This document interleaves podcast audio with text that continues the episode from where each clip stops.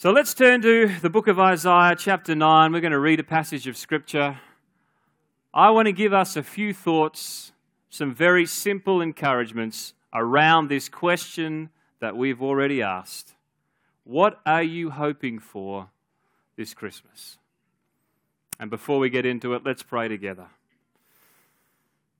Lord, we just turn our hearts and our minds to you in the midst of the busyness of this season, the busyness of life of all that is, has gone before us, and all that lies ahead of us, not just today, but in the coming year.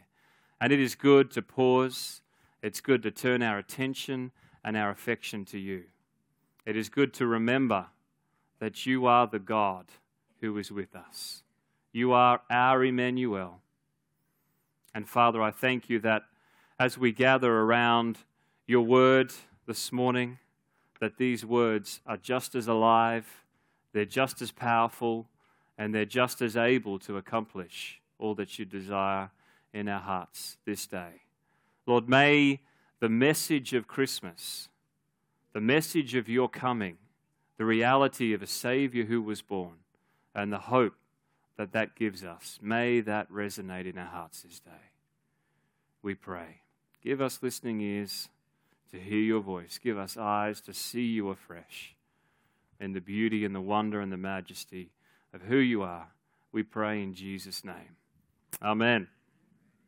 So, what are you hoping for this Christmas? It may be a new wood toy, it may be a game, maybe none of that at all. It might be some food and fellowship and an opportunity to catch up with the family.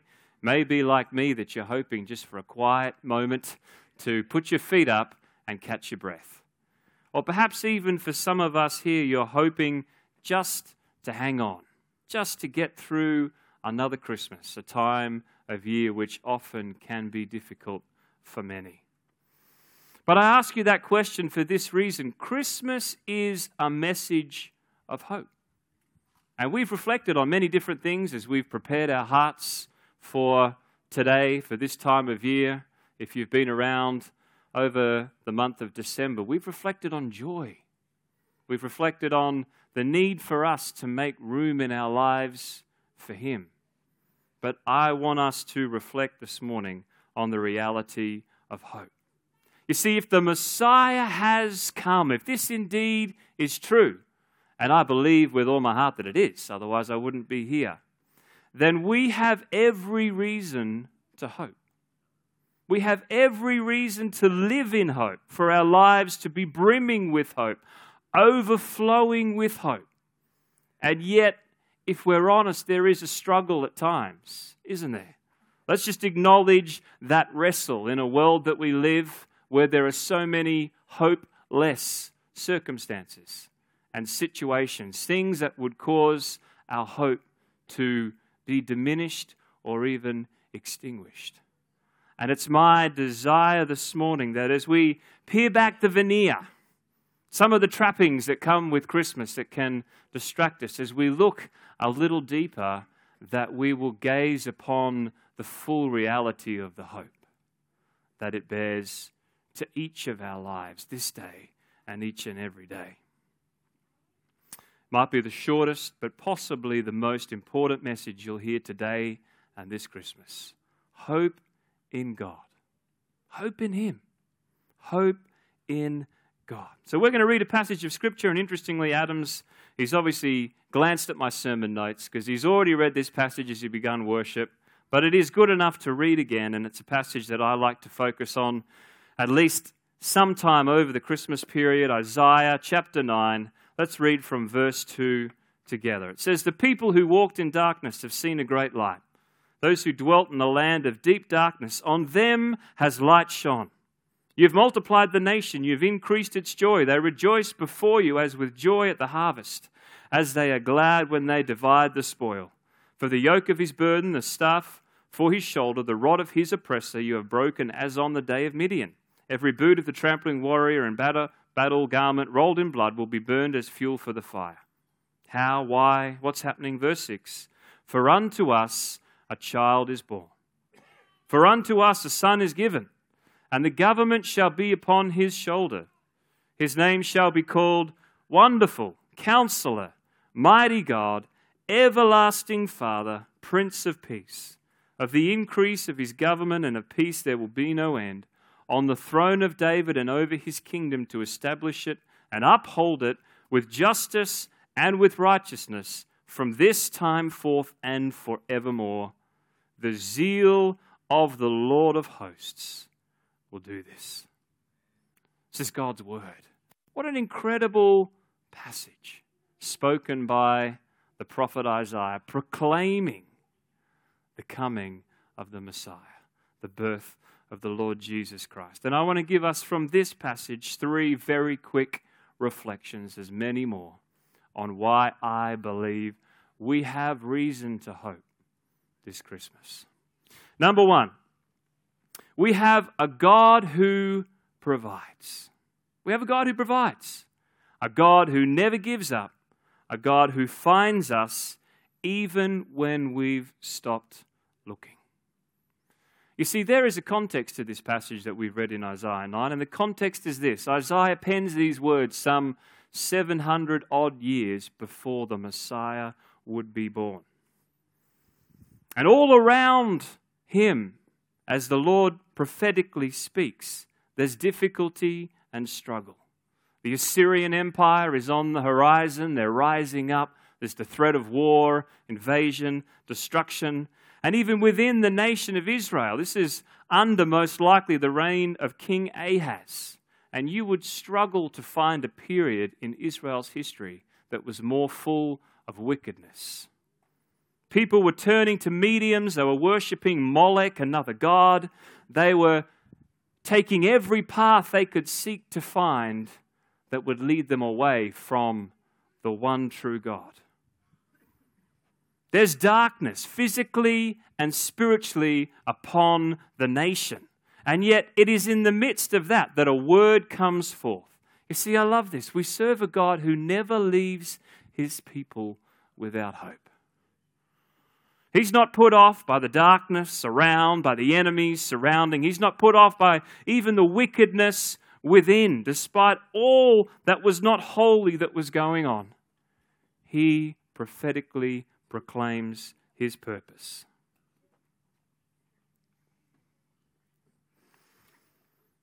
It's even more than that. I believe that God chose the deepest, darkest, possibly most wicked, evil, helpless time in Israel's history. And he says, That's the place. That's the place for grace.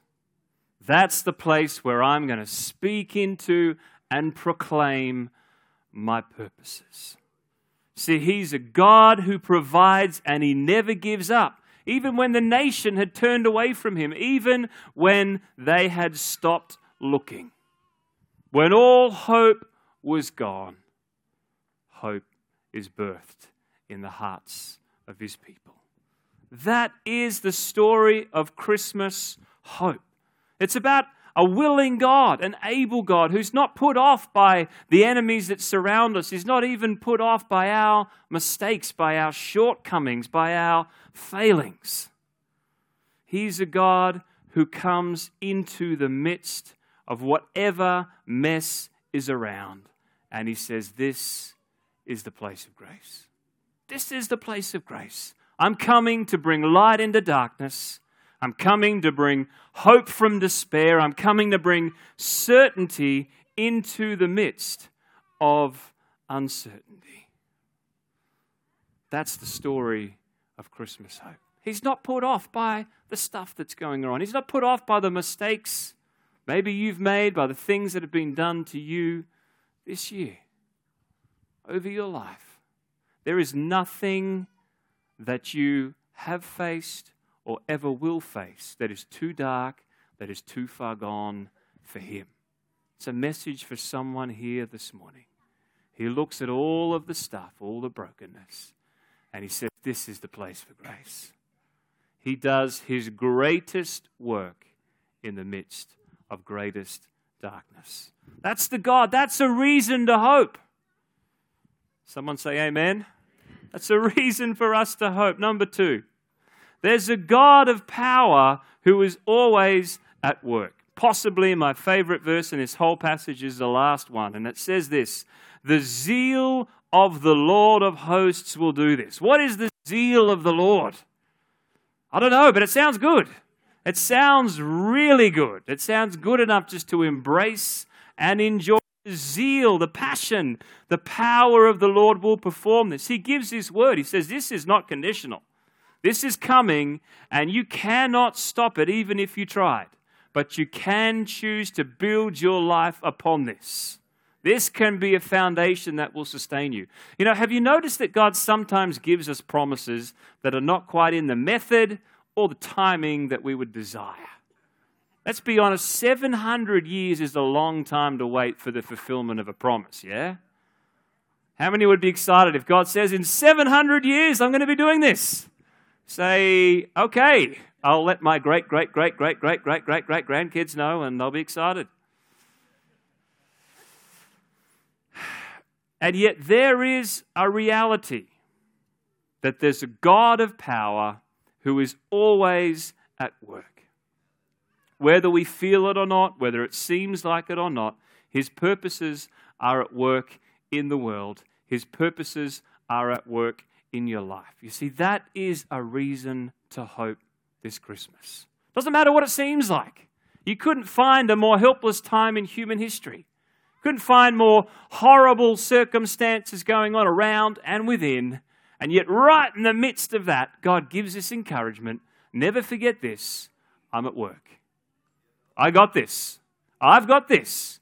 I am in control. And here's what you can bank your life on the zeal of the Lord is going to bring this to pass. So it's not about you. It's not about you trying to work it up. You can just sit back and rest in the power of His provision.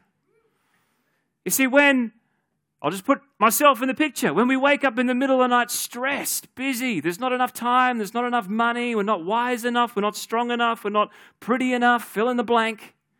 There's a reality that we can rest in that gives us great hope.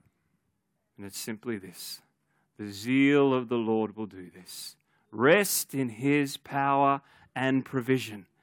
For the, the person discouraged, broken, wondering how on earth can God bring any good out of this?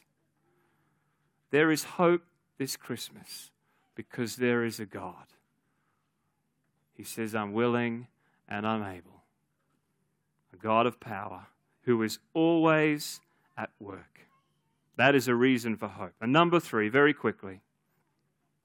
There is a God who is faithful to his word.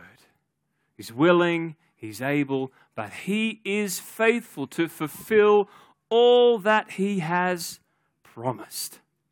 Christmas, as we celebrate the birth of Christ, there's no greater demonstration, there's no greater proclamation that God is a God who says what he means and means what he says. From the very beginning, when Adam and Eve, that one too, Adam and Eve messed up royally. The very first thing God does is He prophesies, I'm going to make a way. I'm going to make a way. From the seed of the woman, there will be a deliverer, a Messiah who comes forth. And He is faithful. How much more standing on this side of His coming? This is so much bigger, so much grander, so much more wonderful than anything we could ever have thought. The Messiah has come. His kingdom is here. It's established in our hearts. And because He came, we know that He is coming. What hope that brings and fills our hearts. He will come and turn every wrong thing right. There'll be no more suffering. There'll be no more disease. There'll be no more sickness, no more evil. We have such a reason to hope because He is a God who is faithful to His word. And I want to leave us, yeah, that's a moment to celebrate His faithfulness. I want to leave us with this simple encouragement because so often I think as it comes to hope, we, we read it, we hear about it, we recognize the struggle, and we think, okay, well, this is something I've got to work up within myself. I've just got to, I've got to somehow strive and work it up from within. Let me give you this thought. Hope is not a call to work hard, but to lean hard. It's not an invitation to more of us, it's an invitation to reach within and try and find something here. It's an invitation to Him to build our lives upon the hope that He gives us. The one. And there's really two options. We can roll the dice, we can hope in so many other things that are always going to fail us. Without Him, life is an endless, is a hopeless end. But with Him, life is an endless hope. Let me read to you Psalm 30, 33, verses 16 to 22, and we'll close with this. It says, The king is not saved by his great army, a warrior is not delivered by his great strength. The war horse is a false hope for salvation, and by its great might it cannot rescue. Behold, the eye of the Lord is on those who fear him, on those who hope in his steadfast love, that he may deliver their soul from death and keep them alive in famine. Our soul waits for the Lord. He is our help and shield, for our heart is glad in him because we trust in his holy name. Let your steadfast love, O Lord, be upon us even as we hope in you. See, what's the psalmist saying? He's not saying that the king shouldn't have large armies, that warriors shouldn't be strong, that, that there shouldn't be war horses used in times of battle. He's saying if our hope is in anything else, we will only ever be defeated. If our hope's in our strength, if our hope's in our bank account, if our hope is in our capacity to make it work, to struggle and push through just another day. Any other source of hope is limited and uncertain. But here's the other side of the psalm. He's saying, For those who hope in God, it pleases Him and it's His delight to rescue and provide for them. That's what it says. Just think about that. That's the invitation. To live in my own capacity and ability, or to lean upon the eternal God, the one who spoke the heavens into existence, the one who will never leave us, he'll never fail, he'll never falter. So, what are you hoping for this Christmas? regardless of what the situation around you might be saying, this is a moment to simply say, Lord, we might not know what to do, but our eyes are on you. Lord, let your steadfast love be upon us this Christmas, even as we choose to lean upon you, to put our hope in you, to rest in the provision and power and the purpose of our loving eternal Father. Can we pray together? Amen. Father, thank you for this, this moment we have now, this day, for all the things that lie before us. But I pray that even before we leave this place, there would be an opportunity for us truly to examine our hearts and our lives. Lord, where is it that we put our hope?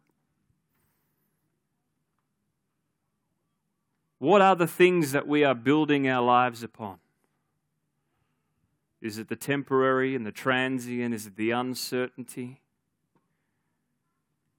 And Lord, it's my prayer that each of us would recommit ourselves to building our lives in the midst of the uncertainty and the struggle and the doubts.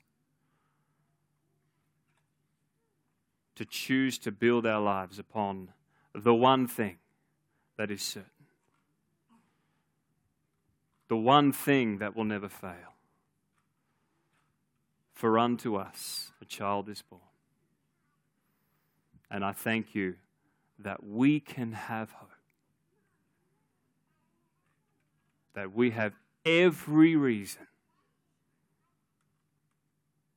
And I pray that your hope would flood into our hearts it would fill us afresh as a blazing beacon to your glory, glorious goodness. and that it would overflow from our lives to others, even this day. I pray that in your wonderful name, Lord Jesus. Amen.